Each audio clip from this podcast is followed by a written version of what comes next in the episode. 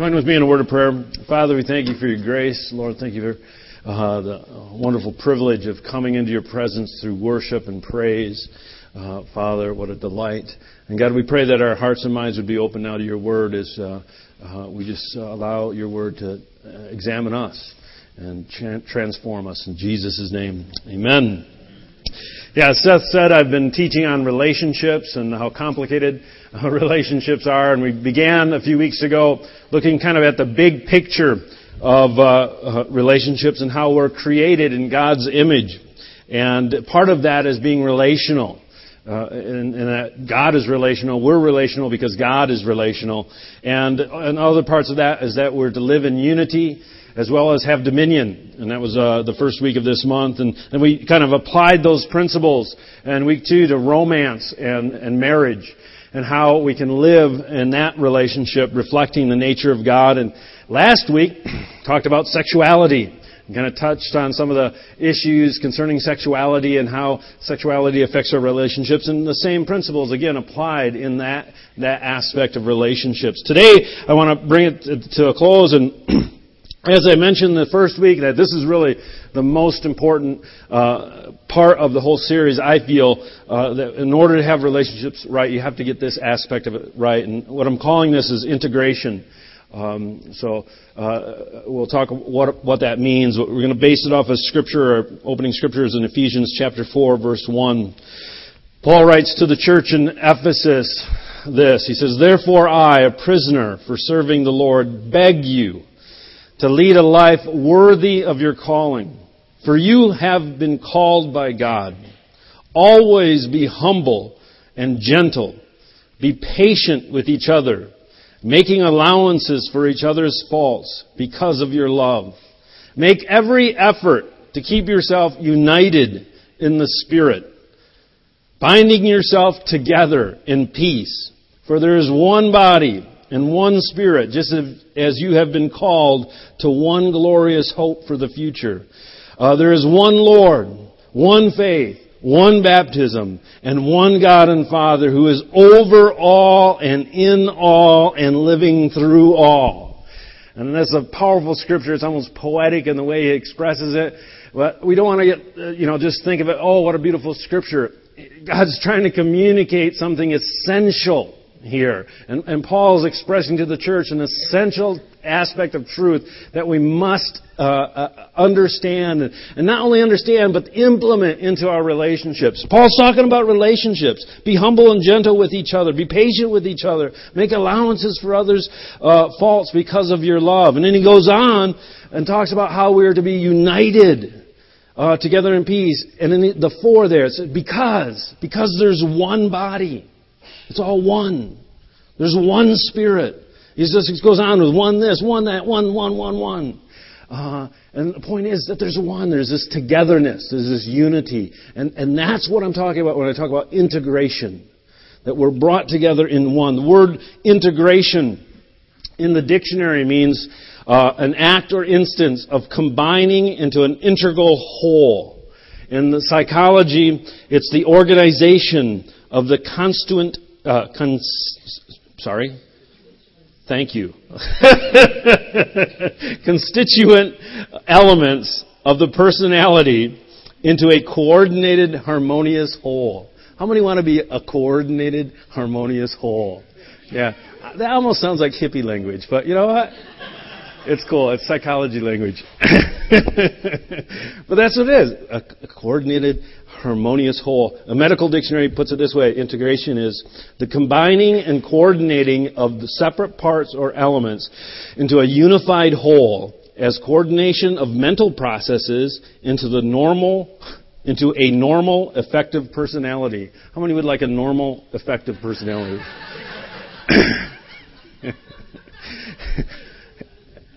Come on. She's like, I really do want it. I do too. I want it for you all.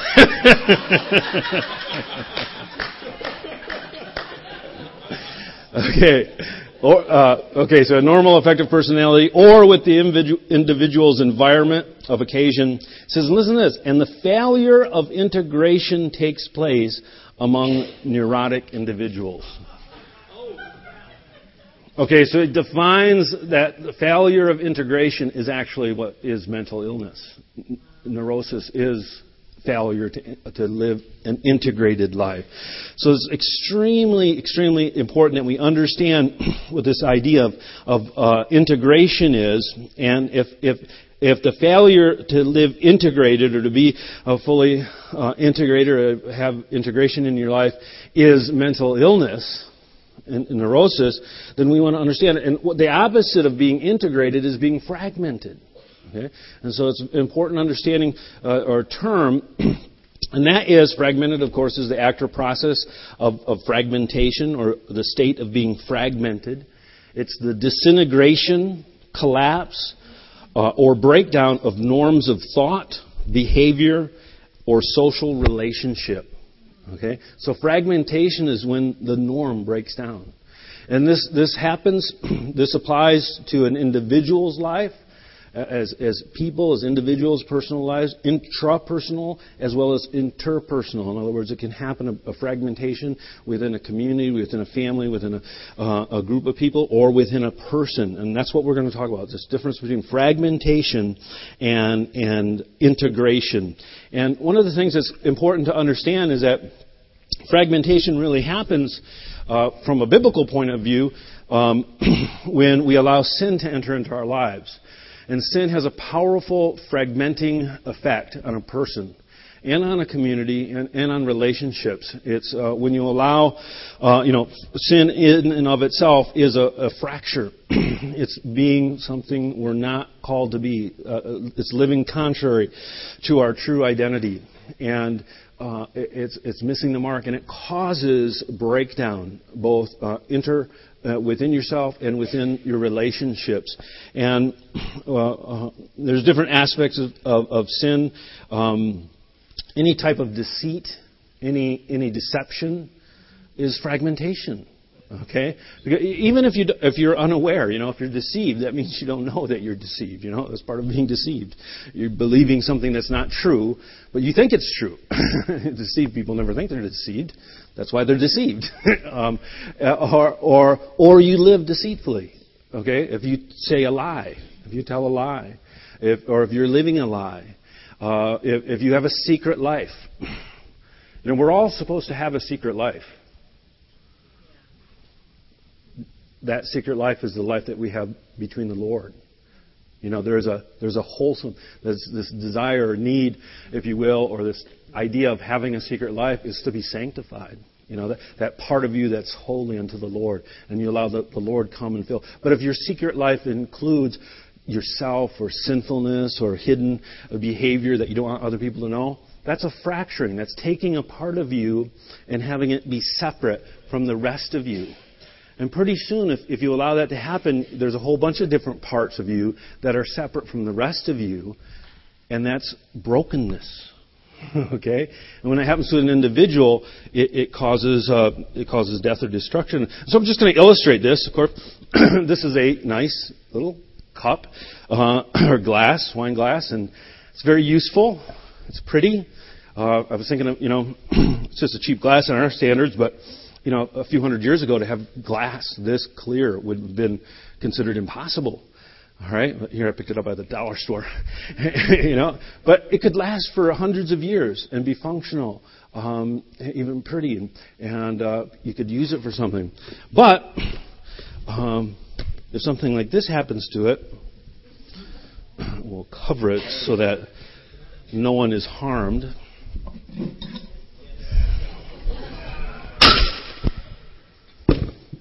Now it's fractured. And so, to illustrate the difference between something that's whole and healthy and useful, and illustrate something that's fractured. How does this affect our relationships? No one wants to give this a hug. All right? This isn't very useful. It's no longer fun- in fact it's, it's dangerous. It's harmful. Now, keep in mind that it's all the same parts, just not in a continuous whole and harmonious. Not in the right order.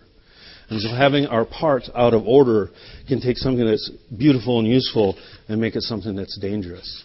Or to illustrate this another way, I feel like a science teacher.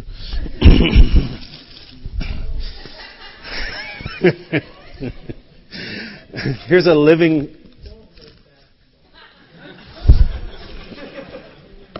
Sorry, Seth. It's the circle of life. Okay. You know, a living plant is a little different because I can actually take this leaf off, and that, you know, that's, that plant's still going to live, isn't it? But what happens to this part? Yeah, in a day or two, it's going to be all brown and, and dead you know. And so, so a living thing can can tolerate some fracturing, and this is where we fall into error as as human beings, because we're living beings and we're we're quite complex. In fact, we're very compli- complicated, and so we can actually tolerate some some some compartmentalization, you know, and not realize, oh, that's really fragmentation and, it's, and, and, it can end up healthy. And, and a lot of people walk around life and they, they allow parts of their lives to be disconnected from the other parts of their lives, but then at certain points they stick them back in and hope nobody notices. But after a while, those, those leaves would die, right? Uh, because they're cut off. And there is a point at which, you know, you get to a place of fracturing that a personality in a person can actually end up looking more like this.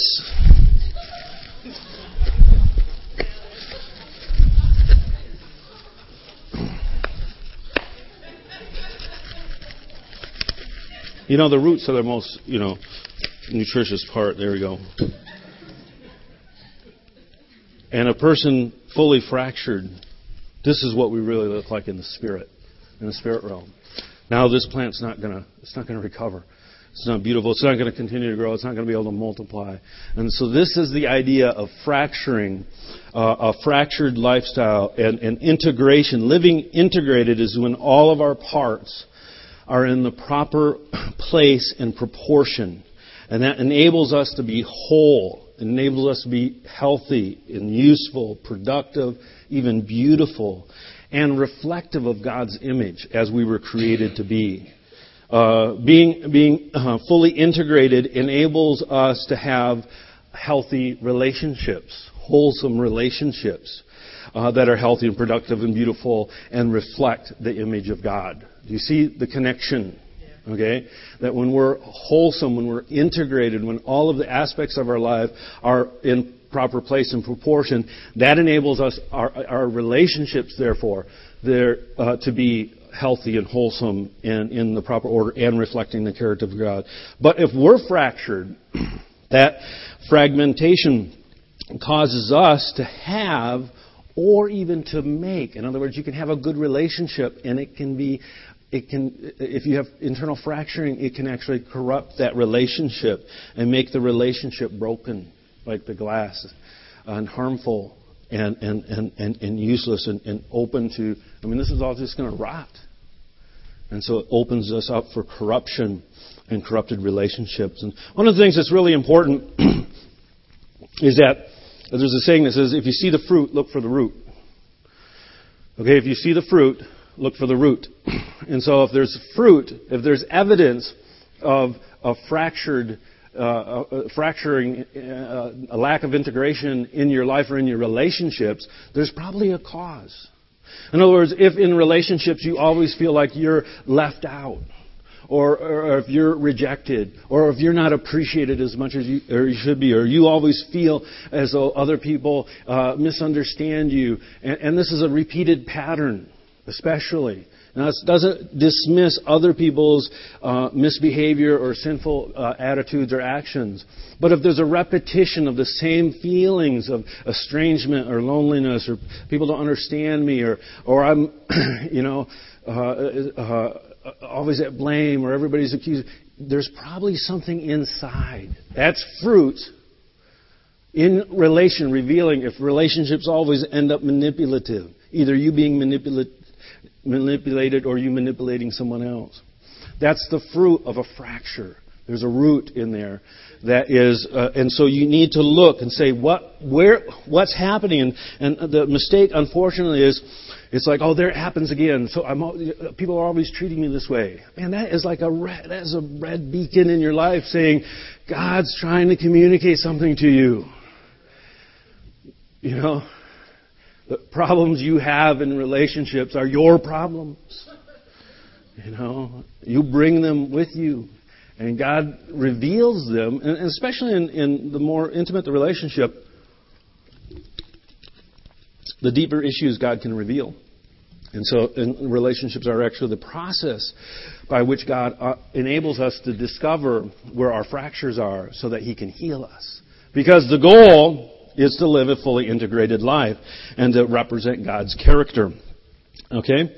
Um, now, if living integrated means having all of our parts in proper place and proportion, let's take a look at some of the parts that make up our being. And uh, I'm going to turn to uh, 1 Thessalonians chapter 5 verse 23. And it, it talks about this. it's a great verse. It says, Now may the God of peace himself sanctify you completely. Just one thing I love about this verse is that it actually says, May God of peace himself. I mean, per- this is personal to God. Okay? God doesn't delegate this. He himself is involved in the process of sanctifying you completely. And may your whole spirit, soul, and body be preserved blameless at the coming of our Lord Jesus Christ. And uh, read this in a couple of different translations. In the message, it says, May God Himself, the God who makes everything whole and holy, make you whole and holy. Do you want to be whole and holy? Just say it all. Say, God, make me whole and holy. Yeah, put you together. It says make you holy and whole. put you together, spirit, soul, and body, and keep you fit for the coming of our Master Jesus Christ. And then again in the New American Standard it says, Now may the God of peace himself sanctify you entirely. And that word in the original language means complete to the end, or in totality. And may your spirit, soul, and body, these three separate distinct parts of us, be preserved complete. And that means, it's a different Greek word that means complete in every part. Alright? So it's really beautiful. I'll use two different words that, that mean being complete. One means complete in each part, and then complete in totality or, or altogether. Uh, without blame at the coming of our Lord Jesus Christ. And one thing about the body, soul, spirit, uh, image here is that, and you can put up the ball, boom, big bouncy ball. So we're one being, but our one being is actually made up of different parts. And next slide, it's the body, the soul, and the spirit. And um, in this verse, it's very clear that these words are used as three distinct parts because God Himself is going to sanctify each aspect. Uh, in other places in Scripture, I just just to give you a, a warning or a, a, point on how to how to study Scripture is that often the words soul and spirit are used as synonyms or interchangeably, and so you have to you have to uh, understand how the verse is being how the word is being used in the context of the verse. But in this context, it's it's distinguishing between our body, our soul, and our spirit. I'm going to read from a, uh, the writing of a, a, couple that are actually friends of ours, and he's a psychologist, and they also now they now full time ministry, and they teach in this area. And he writes concerning this uh, construction, if you will, of, of, of our beings. It says God desires. This Eunice Good, uh, Nelson and Eunice Good are the individuals that wrote this. God desires that we develop our personal spirit through intimacy with Him which enables us to live a victorious life. All of our problems are the result of our recreated spirit not being in control. Rather, we are giving in to the appetites of our soul and body. Our flesh, rather than our spirit, may be dominating us. Okay, let me just explain this a little bit more. The body is seen, they write, the part, as part of us that relates to the natural or seen world as a result of the fall of man. It is temporary, imperfect, and subject to malfunction, degeneration, and disease. The flesh. it is the temporary container which our spirit briefly inhabits while on earth. The soul, uh, and the way they describe it is, this is our personality, which includes our mind, our will, our emotions. It's the part of us that relates to other humans. It is shaped by all of our accumulated life experiences. These experiences, both good and bad, shape our personalities and determine how we relate to others. So all of the experiences that we have and all the things that we live, our context, our culture, everything influences our soul. And then there's this idea of a spirit. And this is the eternal part of man. It's the true inner, uh, uh, unseen self, which God places in each of us at conception. It's the part of us that relates to the unseen spirit world, which includes both God and Satan. Um, and, and, their diagram and how they lay this out says that the body's language is feelings, and its condition is we get sick, we're either healthy or have illness. And, and the one, the caretaker, the management of the disease is, is a physician or a doctor. and the treatment course would be, you know, either medicine or maybe change of diet, change of exercise. The soul aspect has to do with our reason and uh, when it's not in proper uh, position or uh, proportion, we can become uh, mental illness. We can experience mental illness. Um, and you need a psychologist. Uh, and, and, counseling and therapy. And, and there are some issues that really are just on a soulish level. It's, it's, a, it's a breakdown in reason. And some issues are just a bodily uh, function, really that you know we have trouble in our life because our, our, hormones are out of whack or we haven't been eating right or exercising and then there's another realm though there's a spirit realm and that has its language is the language of conscience and revelation okay i, I believe in spiritual revelations both from God and, and, and, and, and ungodly revelations. The enemy can, can reveal things uh, and influence in a, in a negative way, and God and the Holy Spirit can influence through many ways. And the condition of a spirit apart from God, if it hasn't been reborn, is unregenerate. It's dead.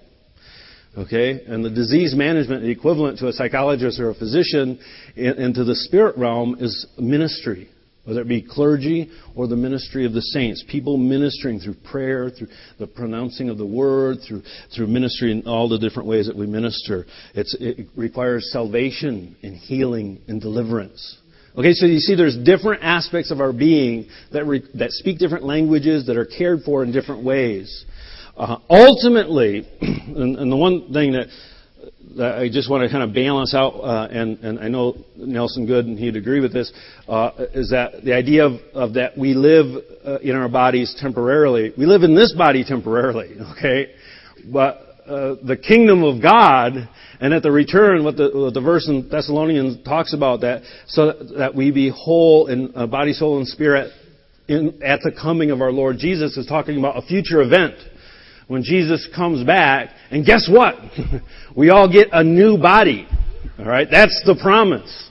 That we, we are given a body that's free from corruption, that will live eternally. All right? That's the promise of, of, of, of Scripture and the promise that Jesus spoke about is not that we will live forever as a disembodied spirit in some place called heaven but that he would return and establish his kingdom on earth, and everyone who believes on him, their, their spirits would be resurrected and given a new perfect body, that we would live with him on earth forever, and that heaven and earth would become connected.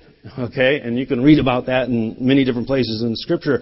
But the fulfillment and what we're talking about now is that's not something, I mean, that is fulfilled in its completion at the return of Jesus Christ, but the process begins now. All right? The process begins now, and we must understand this in order to have a successful Christian life, in order to just navigate life, and to live um, uh, to live as reflections of God's character, have our relationships internally and externally in healthy, proper place and, and proportion. Uh, the kingdom of God and His intention is to bring all three aspects, and all of the aspects, I mean, those are just general categories, to bring them into uh, a wholeness or an integration, that all three aspects are a united whole that will live eternally with Him, that they're each healthy, that they're each in balance.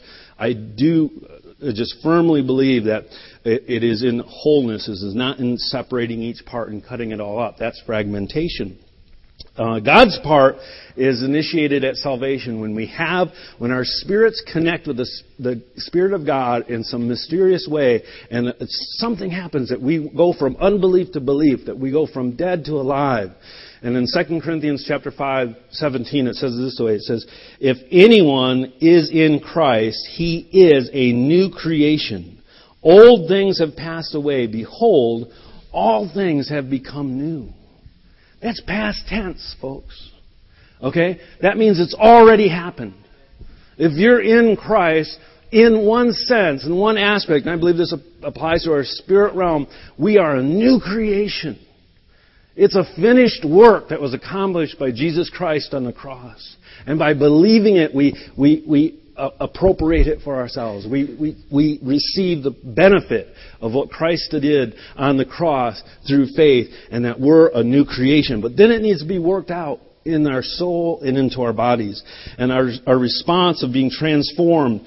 In Romans 12 verse 2, it says, uh, do not be conformed to this world, but be transformed by the renewing of our mind and in this sense, it's talking about that soul aspect, both our, our mental uh, facilities, but also our, our, all of our soulish nature.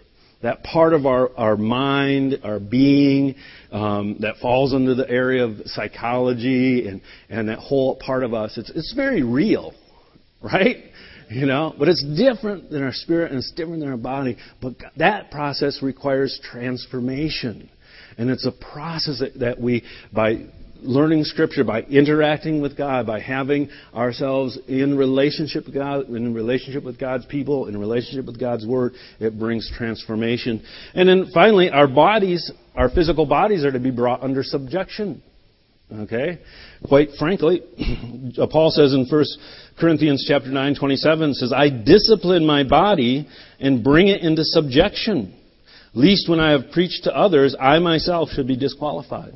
So there's an aspect of your physical body and your appetites and the desires that are just fleshly need to be brought in line. In line to what? Or with what? In line to your spirit. And your spirit is in line or in agreement with the Spirit of God, communicated through His Word. So our bodies and our souls, our minds, our emotions, and our spirits are all in agreement. All right? And that makes us one. That makes us like this and not like this. Okay? I could talk about the differences, but I think it's pretty obvious that God wants us to live in that. That's the goal all right, is being completely uh, uh, uh, put back together. And at Christ's return, of course, we will experience that, but we actually need to begin to live it now. The truth is, it's all available now by allowing the Spirit of God to, to change us. And, and Jesus talks about this in, um, in John chapter 17. It's, it's called the priestly prayer of Christ. John 17, verse 20 through 23. Jesus is praying for his, his followers, and shortly before he is crucified and resurrected, he's talking to the Father, and he says, I do not pray for these alone, meaning the, the disciples that were with him at the time, but also for all those who will believe in me through their word. So this means he was, Jesus prayed for you. Because you believe in him because of their word. And uh, that they all may be one. Wow, here's this idea again. This oneness. As you, Father, are in me and I in you, that they also may be one in us, that the world would believe that you sent me. and the glory which you gave me, I have given them, that they may be one just as we are one. Wow! I in them and you in me, that they may be made perfect in one, and that the world may know that you have sent me and have loved them as you have loved me. Listen, the, the, the, the degree or the level of, uh, uh, of integration and unity that Christ calls us to is the level of unity that's within the Trinity. Yeah. Why? Because we were created in His image. Wow. He's just bringing us back to the original created state, bringing us back to who we were created to be. What does that mean? That means that we are so one with the, Jesus that you can't distinguish, just like it's so hard to distinguish between Jesus and the Father and the Father and the Holy Spirit. Jesus says, I want them to be that unified with Him, with ourselves, and with one another. All right? There's complete unity. And you can't have that type of unity if you're all cut up and fractured. All right? That's the call. That we would be recreated in the image of God and that we would experience, that we would be made perfect in one. In the NASB it says. That means we're going to be made part of becoming whole. And the word perfect there is not in a strict everything a perfectionist sense, but in bringing, being brought to our completion, being fully mature, is in one. What does that mean? It means when we achieve this level of integration where we're not fractured parts, but we're whole, and we're whole with one another and with God.